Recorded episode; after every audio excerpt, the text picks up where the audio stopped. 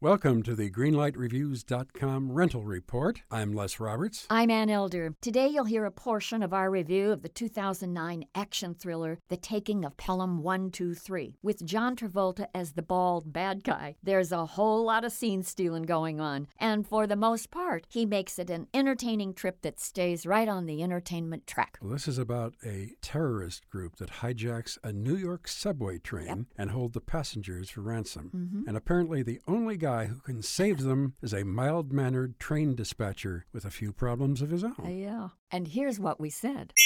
I liked two thirds of this movie very much less. It was the last 25 minutes that I felt were very, very lame. And that's too bad because it was pretty good up to that point. Well, I thought it was very good up to that point, and while I felt the film running between my fingers like sand Mhm. towards the end, I refused to accept that. Mhm. And I really stayed very, very excited. I didn't think that the writers or the director really devoted the right kind of time and energy to building the denouement of this movie. I have to agree with you there, Ann, but I was very taken with this film, so I'm giving it a tentative green light. Okay. For me, the taking of Pelham 123 is reliable fare, but a few too many speed bumps along the way. I'm going to give it a real solid yellow light. A solid yellow and a green light for the taking of Pelham 123.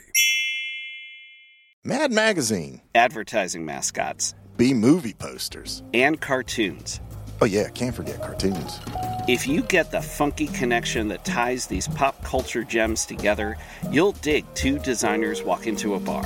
See, we're a couple of creatively curious pals living between the bookends of grand museums and dive bars. Hey, you know the place, the sweet spot where highbrow and lowbrow become drinking buddies. So join our barroom chats as we talk influential work and uncover stories of how the familiar became iconic.